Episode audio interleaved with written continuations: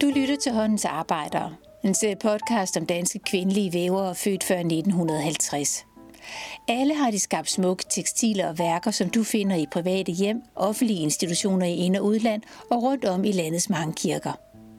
I en serie på seks afsnit tager jeg rundt i landet for at tale med væverne om deres arbejdsliv og kunst, som har spundet tråde over flere årtier. Jeg hedder Dorte Chakravarti.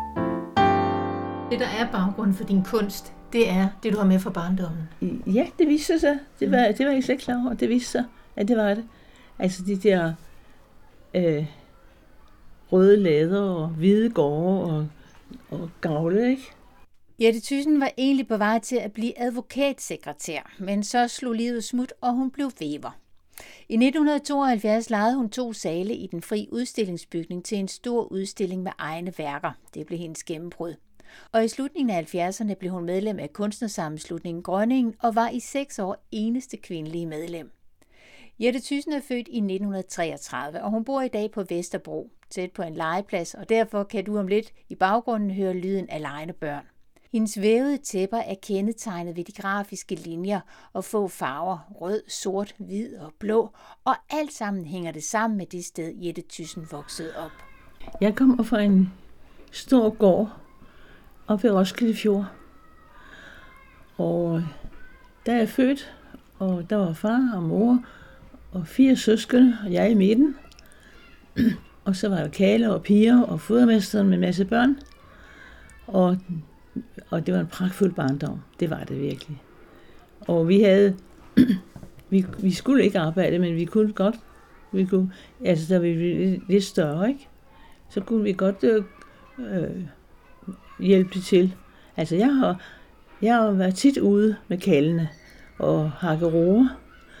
Og så var jeg så smart, at så fortalte jeg nogle spændende historier. Og så hakkede de lidt i mine rækker, så jeg kunne følge med. Fordi jeg skulle høre historien hele tiden, ikke? Og så har jeg pløjet med heste, spænd. Og det var helt fantastisk. Og der fik jeg den erfaring, at jeg skulle ikke styre hestene. De gik fuldstændig lige, hvis jeg bare holdt ploven. Og så kom der en masse måger bagud. Mm, ja. Og så har jeg hesterivet. I kysten var vi med alle sammen. Det var vi sådan set. Så jeg, jeg kan øh, stille korn op, og hvis bindegarnet ikke er bundet, så kan jeg tage noget korn, og, eller stå og slå sammen, og holde mellem benene og det her bund, der ikke var bundet, og så på den anden side, og så vende det ned. Så det holdt. Det kan du stadigvæk? Ja, jeg ved, hvordan man gør det. Ja, ej, fantastisk. ja, men øh, ja, og det var, det var nemt nok med ro og har hår og hvide, men byg var svært, for byg har meget korte strå. Mm. Men byg er så smuk. Det er korte strå, men det er lange avner. Og det er en smuk farve, så det, det er næsten det smukkeste på markerne. Og lærte du også noget om håndarbejde og Overhovedet husflid? Ikke. Fordi min mor, hun var meget intelligent. Hun var bypige, kom fra nogle rige forældre i, fra Odense, og hun var slet ikke landpåkone. Men hun var meget velbegavet. Så, og hun kunne ikke fordrage håndarbejde. Jeg har aldrig set min mor noget som helst. Vi havde en gang om, to gange om året kom der en sygkone inden for København, og hun reparerede tøjet og syede nye kjoler. Jeg havde to søstre til mig og mine to søstre.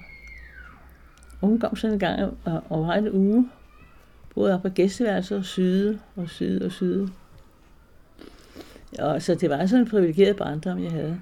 Og så var det også meget sjovt, fordi øh, jeg var ret lille og, og spinkel. Og øh, jeg kunne ikke cykle. Vi havde ikke børnecykler. Det havde man ikke på landet. Så vi måtte tage de voksne cykler. Men det kunne jeg ikke. Så når jeg skulle noget, så måtte jeg tage en af hestene. Så jeg havde en, min egen ridehest. Hele min barndom. Og, så, og når vi skulle ud om aftenen og sådan noget, så kunne jeg tage min hest. Og det vidste man godt, fordi når mine forældre holdt fester, så kom de jo kørende med hestevogne. Og øh, det var de store gårde. De, de, de kom jo ikke sammen med husmændene dengang. Det gør vi, det gør vi nu, mm. men det gjorde vi ikke dengang. Og, øh, så, så kom de kørende, og så med kuske. De, de kom ned i folkestuen. Vi havde en stor folkestue. Og blev beværtet. Og så de, oppe i stuerne, der var så gæsterne. Og der var en enkel fru Ravn, hun kom i karet kørende. Så, så var det. Og så om vinteren, så havde vi, det var der under krigen, jeg var født, jeg var født før krigen, ikke? Så havde vi vores egen kane, der var sådan de her snevindre. Så vi havde en kane, en blå kane med gule stjerner. Og så kørte vi til Frederikssund. Og skolen lå lige ved siden af noget, der hed Hotel Frederikssund dengang. Og der var en gammel staldkal, og så smed vi tøjlerne over til ham. Og så gik i skole. Så skulle hjem. Så kunne han høre klokken ringe ud. Så var der spændt for til, at vi skulle hjem. Så gør vi hjem der. det er ret fantastisk, fordi det er jo 30'erne og 40'erne, vi taler om, men det lyder virkelig som gamle dage på landet. Ja, det var rigtig gamle dage. Vi havde jo høns og køer og grise, og, og så havde vi øh, en, en pragtfuld hund. Jeg har et billede af den her. Den elskede vi alle sammen. Nå. Den var rød. Den var fantastisk, den hund. Ej. Og så... Ja, altså... Vi havde jo... Øh, altså, det var, det var meget sjovt. Det fortæller jeg som tider. Altså, den var rød. Og når jeg var, jeg var meget nede i staldbygningerne. Jeg elskede køerne og grisene meget højt. Og i kostallen, der var jo hvidkalket. Og så i lofterne, der var sådan sorte riller, fordi der var hø på høloftet, og der skal altid være luft. For det, hvis det går ind i høet, og det gør det, hvis det er fugtigt, ikke man passer på. Der er mange gårde, der er brændt mm. på den konto der. Men jeg, som jeg altid siger, det var ikke køerne, der gjorde indtryk på mig, sådan, hvad skal man sige, det var de der sorte ritter i loftet, og sådan det hvide sole, som vi kalder på det grå cementgulv. Det var kattenes mælkeskole. Og det er sådan nogle ting, jeg har i rendringen i altid. Det der, ikke? Og nede fra fjorden, der var der sorte bunkerspæle. Og solen gik altid ned på den anden side af fjorden i nogle sorte skove. Og alle de, det, alle de farver der, de står for mig. Og linjer. Og det er det, jeg bygger på. Og det, det vidste jeg ikke. Men for mange år siden, der skulle jeg lave en, en tv-udsendelse. Og jeg, skulle, jeg blev ikke interviewet, og det er meget svært. Så bliver det så tidligt, når man ikke bliver interviewet, fordi så... Men så jeg, skulle, jeg lavede et manuskript, og det viste jeg så produceren, og, og det viste sig, at det var min barndom. Det har jeg ikke tænkt gjort mig klart før. Det er det mange år tilbage. Ja, ja. Så det der, var, det, der er baggrunden for din kunst, det er det, du har med fra barndommen? Ja, det viste sig. Det var, det var jeg slet ikke klar over. Det viste sig, Ja, det var det. Altså de der øh, røde lader og hvide gårde og, og gavle, ikke? På husene. Ja, og det viste at det var sådan, det var sådan nogle ting, der virkelig har gjort indtryk. Og det var altid i farver.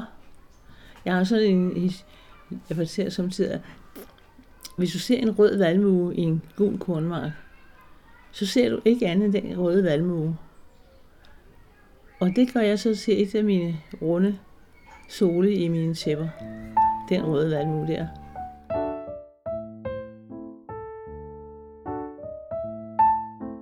På et eller andet tidspunkt, udover du har fået alle de her indtryk, som du så har taget med dig og brugt sidenhen, så har der jo været et eller andet omslag, der har gjort, at du kommer til at arbejde med kunst, og netop med, kommer til at arbejde med vævning? Ja, det er meget mærkeligt, fordi da jeg var færdig øh, realskolen, så blev jeg student for Lyngby Statsskole, for min farfar, han, han, han havde den der øh, Tysens gamle skole, der i Lille i Lyngby. Det var min farfars og oldefars. Og de havde et stort, meget stort hus i Sovenfri. Og da jeg skulle øh, læse, gå i gymnasiet, så spurgte jeg min farmor, som levede nu, om jeg var på hos hende i det her kæmpe hus. Hun havde gartner, og hun havde husholderske, så det var jo rigtig lækkert at bo der. Og, øh, og så gik jeg på Lyngby Statsskole i gymnasiet. Da jeg så var færdig, så vidste jeg, jeg vidste ikke, hvad jeg skulle være. jeg vil gerne være fotograf. Men jeg vil være pressefotograf. Og det synes mine forældre vist nok var det værste af alt, man kunne tænke sig. og dengang, der var ikke noget i SU, så hvis ikke man fik hjælp af forældrene, så kunne man næsten ikke gennemføre sådan noget, når man boede ude på landet. Så rejste jeg til England protest, og var derovre i en års tid. Blandt på en stor kostskole, et, uh, Wellington College, et uh, drengekostskole, og jeg var så hjælper, og jeg havde det pragtfuldt. Så kom jeg hjem, og det var lige i høsten, og så skulle jeg ud og hjælpe i høsten, og det var noget, jeg ikke havde lyst til, så arbejde i høsten, fordi det er, det er strengt. Og så siger min far, Nå, men skal du lave noget? Jo, det kan jeg også godt. Så tog jeg avisen, og så en annonce for en advokatsekretær i København. Og så søgte jeg den stilling, og så fik jeg den. Så kom jeg til at bo hos en fasteart, der havde var gift med en tomatkongen sur på Amager. Havde et kæmpe hus og kæmpe drivhuse derude. Og jeg måtte meget gerne bruge hos hende i starten. Og jeg var så advokatsekretær i tre måneder. Så skulle jeg fastansættes. Og han hed Kromand. Og han havde sådan mest øh, en kassosager. Så jeg blev sendt rundt til alle mulige øh, landsretten og byretten og Frederiksbergret. Og det var som at jeg skulle bare stå og sige, at jeg vil gerne have sagen udsat. For, fordi han havde ikke nået at få orden på det. Nå, men så skulle jeg fastansættes, og så siger jeg, jamen, efter tre måneder. Og så siger jeg, jamen, øh, det, det vil jeg ikke. Jeg vil gerne sige op. Og han blev noget paf, fordi jeg havde gået til maskinskrivning og scenografi, men jeg var jo ikke så dygtig. Han blev godt sur og sagde, jeg vil ikke give dig nogen anbefaling. Og jeg tydeligt husker sagde, jamen det er heller ikke nogen anbefaling at være her. så, så så jeg et par dage efter en, nogen, der søgte en højstrætsaffører, der søgte en sekretær. Og så søgte jeg den stilling, og den fik jeg. Og der var jeg så et, jeg tror, jeg var der et års tid. Og så vil jeg gerne, da jeg ikke kunne blive fotograf, så vil jeg, havde jeg nemlig set nogle vævninger tilfældigvis. Og jeg synes aldrig, jeg har set noget så smukt. Altså, det kunne jeg godt tænke mig. Altså, jeg vil gerne på kunstværkerskolen. Men det synes mine forældre ikke. Det var ikke noget, man kunne leve af bagefter. Så det kom jeg ikke. Nå, så min mor, hun gik, hun, skulle, hun var sådan en by, bymenneske. Så hver en gang om ugen, så skulle min far køre ind til København. Så handlede hun i Fondsbæk, det var det fineste sted i København dengang, og Ilum. Og så gik hun hos en, øh, en præst og for, og for og restaurere sig lidt, eller hvad man kalder det sådan noget der, ikke? Og så siger han, der, hvad laver dine børn egentlig? Og så fortalte hun, at jeg det var advokatsekretær, men hun vil gerne på kunstværkerskolen. Det synes min, min, min, min mand og jeg ikke. Nå, sagde han så, jamen, der går min datter. Og det bevirkede, at min mor hun beundrede den her mand meget. Så op til ham, og så kom jeg på kunstværkerskolen. Så, øh, så var det øh, i august, det var hen i juli og august. Og så gik jeg ind hen på skolen og spurgte, om jeg kunne blive optaget. Så var jeg til en lille prøve, og den bestod jeg. Og så var jeg optaget der. Og så gik jeg hjem til overretsafører, overretsaføreren der og sagde, nu er jeg blevet optaget på kunstværkerskolen. Nå, sagde han så. Jamen, tillykke med det. det er også, der hører du også meget bedre hjemme. Så, så sagde han. Jeg ved ikke, hvorfor. Nå. Og så øh, sagde jeg, nu så skynd jeg mig at sætte annonce i, så du kan blive fritaget så hurtigt som muligt. Og det blev jeg så. Og så gav han mig en dag en ekstra månedsløn, og det har jeg slet ikke, det har jeg slet ikke fortjent. Jeg var ikke særlig dygtig der på det. Jeg kunne godt ferie, men ikke så hurtigt. Så.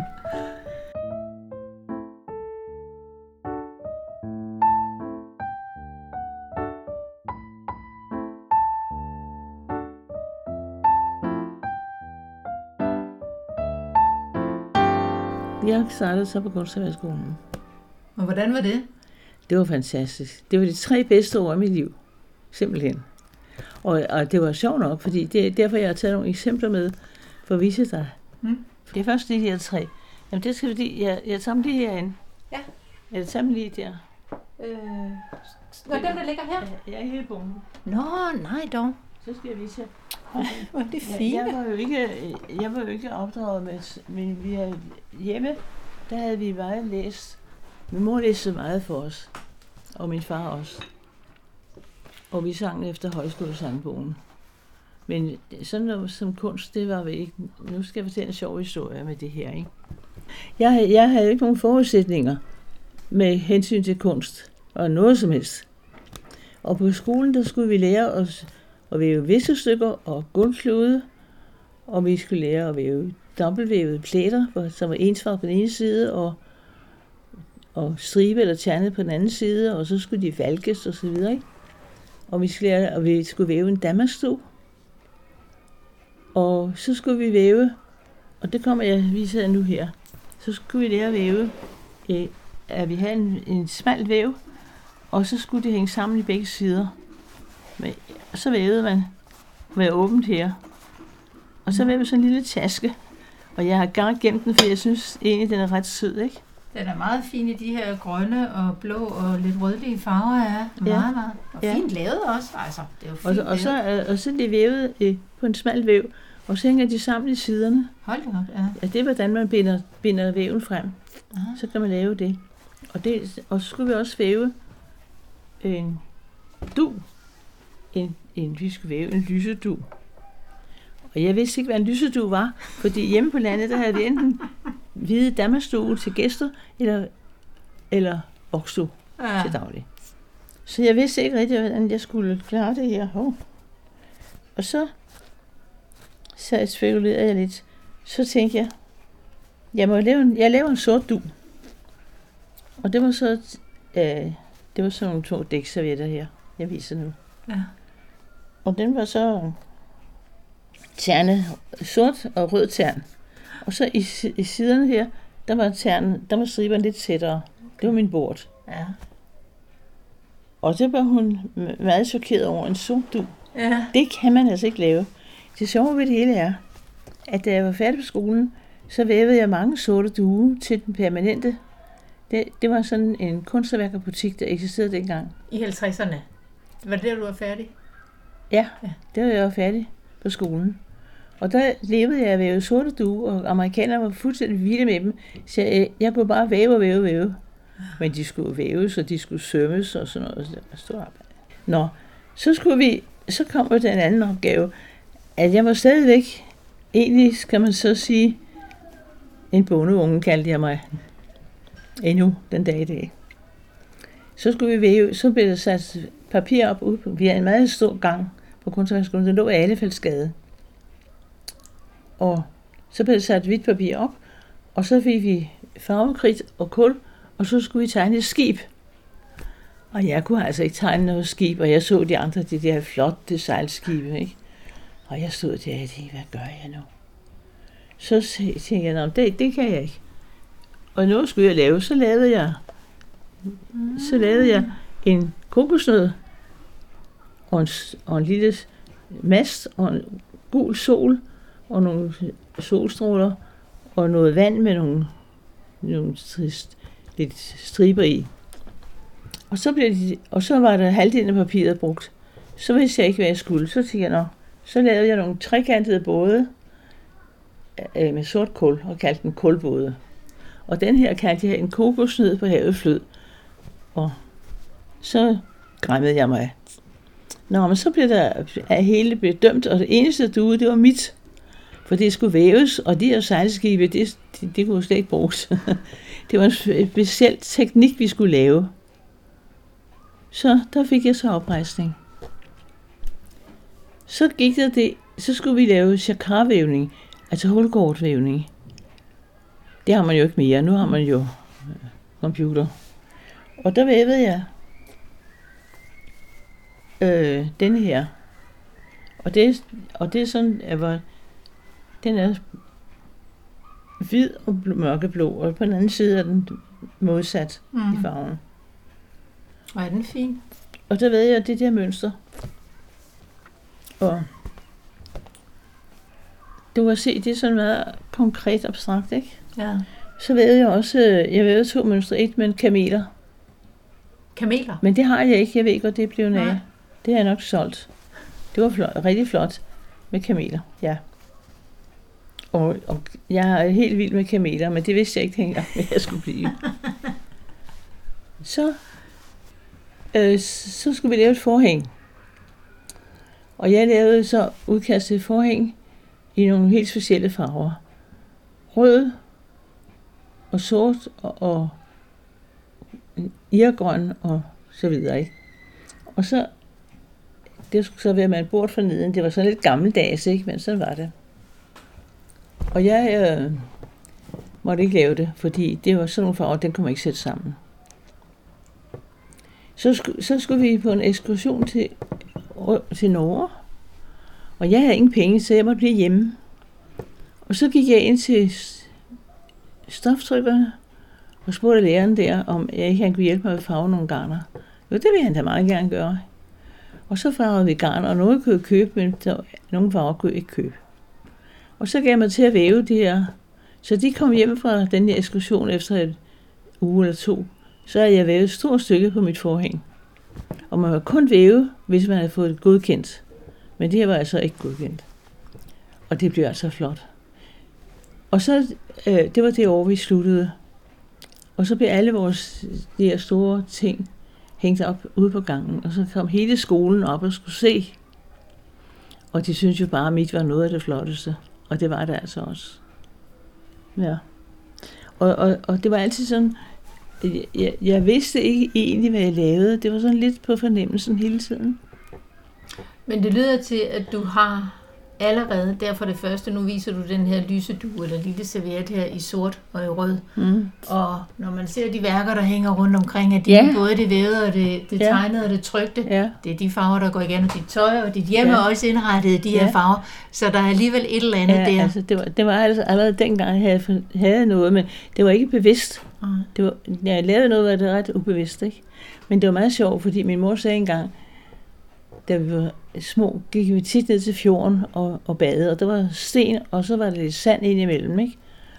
Og så sagde hun, ja, når de, når de andre søskende sad og lavede kruseduller i sandet, så sad du altid og lavede lige streger. Ja, jamen det er da mærkeligt, ikke? ja. Det er mærkeligt, og det der Ja. jo selvfølgelig også er interessant, for nu siger du det her med, med den flydende kokosnød, og du siger også, at du har haft en forkærlighed eller en lille svaghed for kameler, men det er trods alt hverken kameler eller kokosnødder, der er blevet dit kendetegn. Efter skolen, hvad er det så, der sker, der gør, at du pludselig begynder ikke bare at sælge, men også at udstille? Jamen, så på skolen, jeg fik jo mange præmier. Første præmier for det, jeg lavede. Så var det sådan, at, øh, at jeg, jeg øh, var færdig efter tre år. Og det, så blev det fire år, men jeg, gik, jeg, jeg blev færdig til tre år. Og så, da jeg var færdig, så tog jeg til Italien. Og var væk i hele sommeren, næsten et halvt år, rejste rundt med en, som senere blev min mand, en maler. Og, øh, men så i Rom, der gik vi ind på et, et, et etnografisk museum. Og der, det var meget støvet og mørkt. Og der gik sådan en kustude rundt og tændte og slukkede efterhånden, som vi gik. Der var ikke mange andre end os. Der var ikke andre end os. Og der så jeg indianertæppe. Og det, og det har jeg fortalt om før, det gjorde sådan en indtryk på mig, at jeg sagde, at jeg skal hjem og væve, en, væve sådan nogle tæpper. Og min far havde købt en lille væv til mig. Den er ikke så stor som den, jeg har derinde. Nej, det er en stor. Og der vævede jeg så nogle indianertæpper, og så fik jeg antaget på Charlottenborgs forårsudstilling og, og efterårsudstillingen. Og så nu skal jeg vise dig det. Og så solgte jeg nogle af dem. Nå. Så det var min start. Det var sådan nogle indianertæpper her. Oh.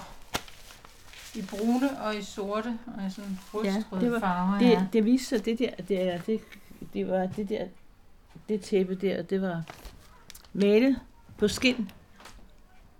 Det var slet ikke vævet, No. men malet på skin. Men ja, det gjorde sådan, Så det er de samme farver, skinfarven, ikke? Og så var det rustrød og sort og hvid. Og den var der efterspørgsel efter de her vævede til. Ja, det der. Ja. Og øh, så tænkte jeg, jeg er jo ikke indianer. Så jeg gik over til at lave abstrakte tæpper.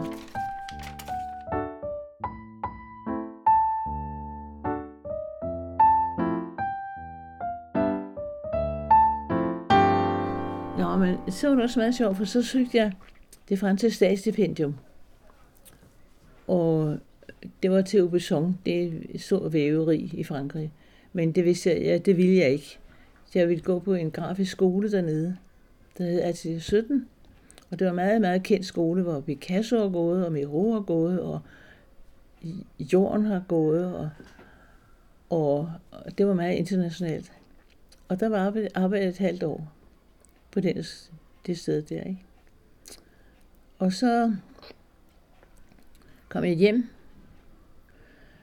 Men så fik jeg aftalt med et galleri på Gammelstrand. Erik Petersen hedder han. Der lejede jeg to lokaler, og der lavede jeg min første udstilling med tæpper. Så, og jeg solgte et tæppe til Kunstindustrimuseet dengang. Først. Og det, gik, men det gik lidt træt. Der gik nogle år. Så kom der en ny årgang fra skolen ud, som også lavede billedtæpper. Og så kom der gang i salget. Da jeg var alene der, så var det nogen, der hvad skal vi med det, og skal ikke ligge på gulvet, og nej, det skal ikke ligge på gulvet, det skal ikke på væggene. Men så kom der gang i det. Og så er det gået, for mig gik det sådan, at det gik fremad og fremad. Jeg solgte, jeg solgte mere og mere, og bedre og bedre, og solgte til Carlsbergfondet, og så kom Statens Kunstfond. Så fik jeg et treårigt, treårigt arbejdslegat, og det hjalp jo virkelig meget på det. Så kunne man ligesom sanse lidt op, og, og ikke bare hele tiden skulle tænke på, at man skulle leve og betale husleje, så kunne man ligesom tænke sig lidt om mere om. Det var rigtig meget fint.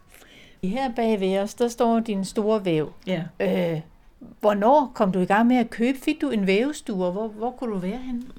Nej, jeg fik... Øh, jeg havde en væv, der kunne væve en meter. Det, det var den, jeg startede de der små indianertæpper med. Og så på et tidspunkt, så ville jeg gerne lave nogle større ting. Så købte jeg en væv, ja, en lærvad væv i Asger, der kunne væve halvanden meter. Og så vil jeg gerne på et tidspunkt efter nogle år væve endnu større. Og så køber jeg den, der derovre. Den kan væve to meter i bredden. Og øh, jeg har lavet tæpper to meter i bredden og 4 meter i længden. Så jeg har lavet meget, nogle meget store tæpper hen ad vejen. Og altid har det været de her enkle, klare farver og mønstre. Ja, det var det. Det var det hele vejen igennem. Og det er vel noget af din signatur, for udover at væve, så har du jo også lavet ja, så, billedkunst. Så øh, lavede jeg den frie udstillingsbygning to sale. Og, hvis, og der udstillede jeg så, der arbejdede tre år med tæpper og helt hængte tæpper op. Men så skulle jeg lave en plakat, og øh, så lavede jeg en plakat, og det, det er jo den første, du ser, der hænger der. Ja. Og så, så i mellemtiden, så var Karl Riet, og, og, og så var en af mine gode venner, og Ole Svalpe, de lavede nogle serigrafier. Og så var der flere, der gerne ville købe den der plakat. Og så spurgte jeg, det var en plakatmand, der lavede den for mig. Ikke en, ikke en øh, ja, sådan tryk, almindelig trykker, der trykker plakater, ikke? Og så spurgte jeg, om så lavede jeg udkast til fem forskellige. Og så fik jeg trykt den på rigtig papir. Det andet, det var plakatpapir. Og så var min lykke gjort. Fordi dem solgte jeg. De var jo ikke nær så dyre som tæpperne, og jeg lavede 100, og den der hænger i køkkenet en af dem, og de to er to andre, og så er jeg to mere, ikke? Og så gik jeg i gang med at lave serigrafier, og der har jeg lavet mange hen ad vejen. Jeg lavede altid serie på seks, fem eller 6, som man kunne hænge op. Tre, de tre der, eller de tre der, eller de to der, eller de alle fem, ikke? Og jeg solgte til banker og skoler, og jeg solgte virkelig meget. og så kom jeg i, i stand, som det hedder, ikke? hos Jakob Asbæk. Og øh, der havde jeg to separatudstillinger der hos ham. Og han solgte næsten det hele. Han var dygtig. Og, ved, og så fik jeg en søn. Det er ham, du ser der ved billedet der. Ja. Og øh, vi rejste meget. Jeg husker, han var seks år, så rejste vi rundt over i Mexico. Bare rundt, os to. Mm. Og var ude i og, og væve hos nogle mexikanere. Og, helt, det var faktisk helt fantastisk, ikke? Og så fik jeg senere nummer to søn. Han er adopteret fra Etiopien. Så vi var i Etiopien og finde ham. Ja, der var Nikolas den ældste, 8 år. Og jeg havde søgt øh, adoptionstilladelse gennem Københavns Børneværn. Og jeg havde alle også imod mig. Jeg var enig, jeg var kunstner, jeg boede på Vesterbro dengang, det var ikke særlig fint. Og jeg var, og jeg havde ikke så god indtægt. Altså, jeg havde, jeg overlevede med det. Altså. Men så fik jeg en lille adoptionstilladelse. Og så tog vi til Etiopien og fandt Tujan. Og det var jo bare lykken.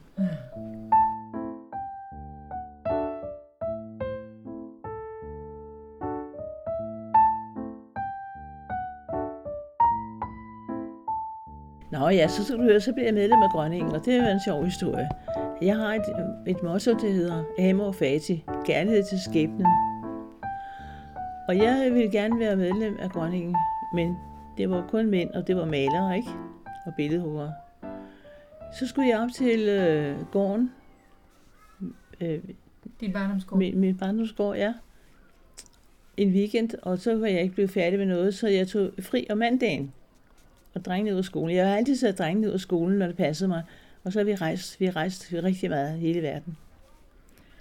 Jeg gjorde nemlig det, nu springer jeg lidt i det, at jeg delte pengene i tre punkter. En til opsparing, en til at leve for, og en til øh, rejse for.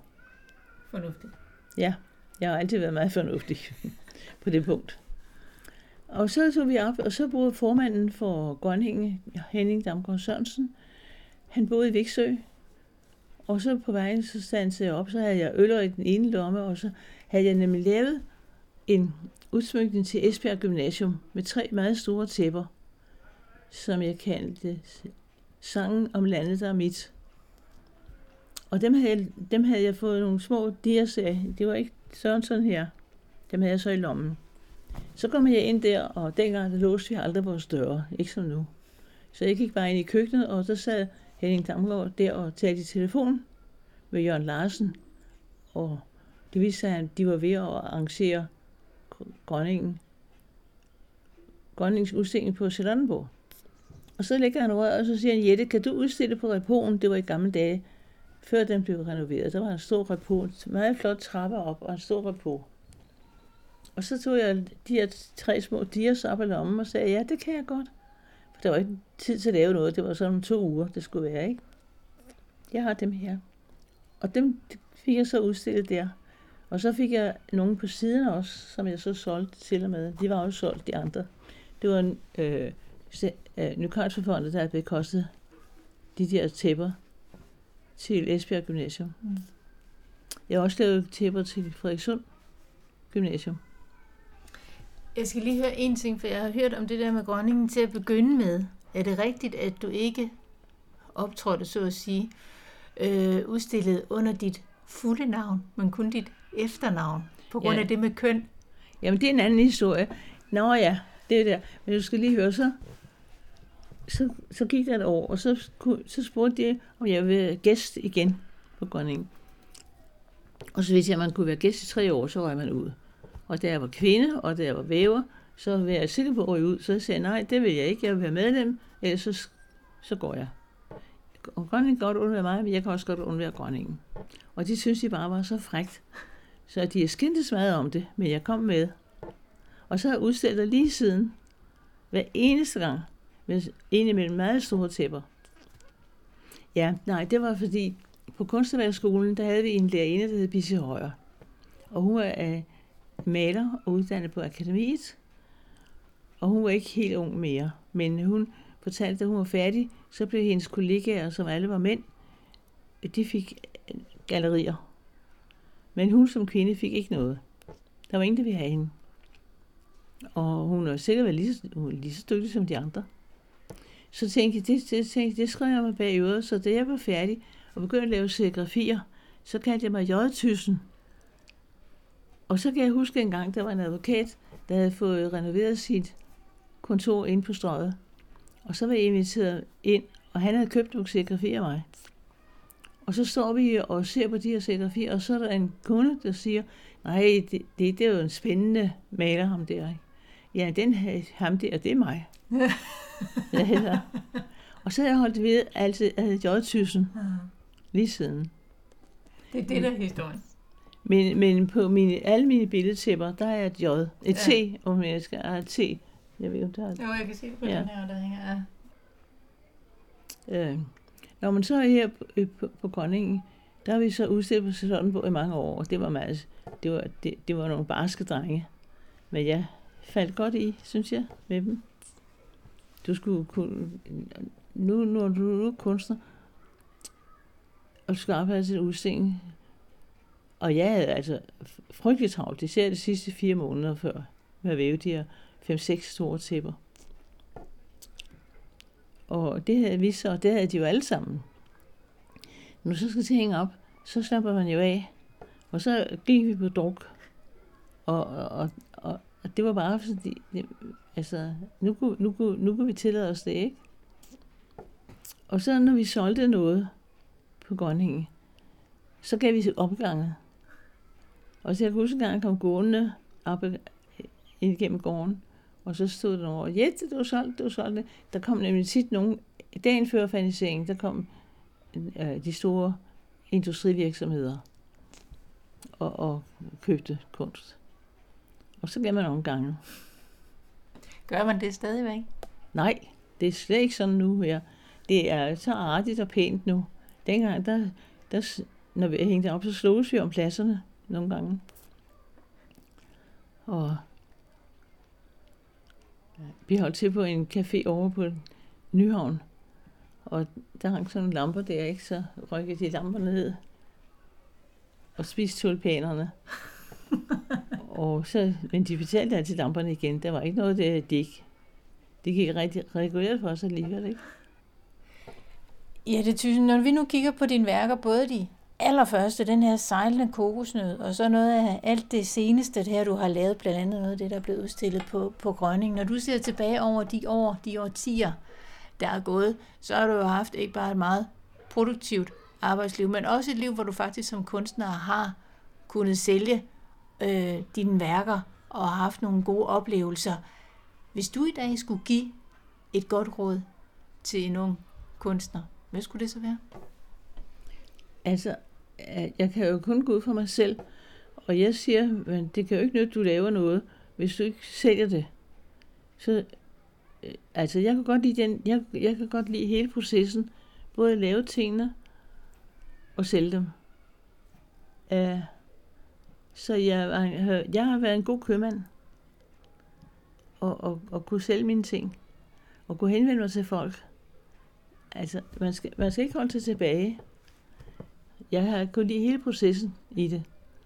Også det der med at, at, at kunne komme af med tingene, og udstille, udstillet utrolig mange steder, og, og arrangeret udstillinger. Ikke?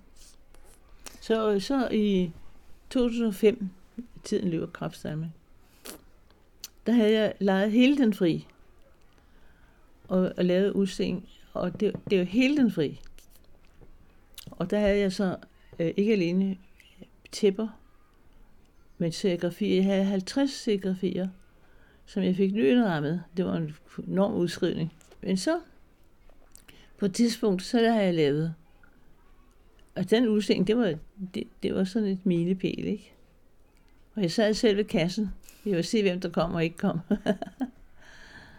og, og jeg skrev, og der sad jeg også, vi, vi er åben fra 10 til 5, og 5 kørte jeg hjem.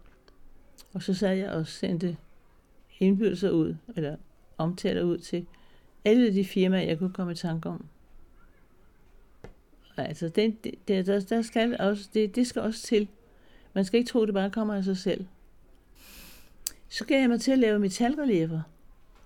Og øh, det skal jeg vise dig. Jeg har blandt den deroppe, ikke? Ah, ja, ja. Og der lavede jeg nogle store 80 gange 80 Og så lavede jeg nogle 40 gange 40 Og, så, og det er, det er jeg, jeg skal vise en af, jeg har en herhenne. Jeg har solgt nogle af dem.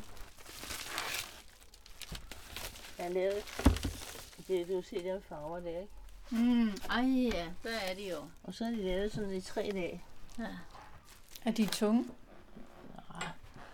Jeg har, en, jeg får lavet et ophæng hos en smed ude i Ballerup. Der er mange processer. Man skal jo være, man skal jo være håndværker og, og, og, og kunne... Altså, hvad skal man sige? Jeg jo ikke selv lave ophæng. Ej, det er... Deroppe. Ja. Se sådan der, ikke? Det er sådan tre dage. De er godt nok flotte. Meget, og de her farver er jo helt, helt fantastiske. Ja. Og alt sammen trækker det spor tilbage til det, hvor du kommer fra, fra gården og din opvækst. Ja, altså, nu trekanterne der, der vi, vi har en meget stor park, havepark deroppe. Og øh, det har været en hængebø. Og så om efteråret, når jagten gik ind, så fløj alle fasanerne ind i hængebøen, ind i hængebøen og, og, og overnattede. Så kunne de ikke skyde dem. De kunne jo ikke skyde ind igennem haven, ind i haven, ikke? Og de der sådan sorte trekanter, det er de sorte øh, fasaner, der sad der som sorte trekanter i hængebyen. Når, når bladene faldt af træerne, så var det, det er et fantastisk grenværk. Og så sad der er sådan 20 fasaner der, ikke? Som sorte trekanter. Jette Thyssen solgte gården for nogle år siden, men inspirationen for barndommen lever stadig, og hun arbejder stadig væk. Og så hører det med til historien om Jette Thyssen, at hun har udstillet mange steder. Hun er repræsenteret på mange danske museer og har haft adskillige tillidsværv inden for kunstområdet. Og hvis du vil se noget af hendes nyeste arbejde, så kan du se nogle af hendes værker på Grønningens udstilling i den fri udstillingsbygning. Det er en øh, udstilling, der løber frem til den 10. oktober 2021. Jeg hedder Dorte Chakravarti, og du har lyttet til en serie af podcast om danske vævere født før 1950. Serien hedder Håndens Arbejdere, og den er støttet af Åge og Johanne Louis Hansens Fonden.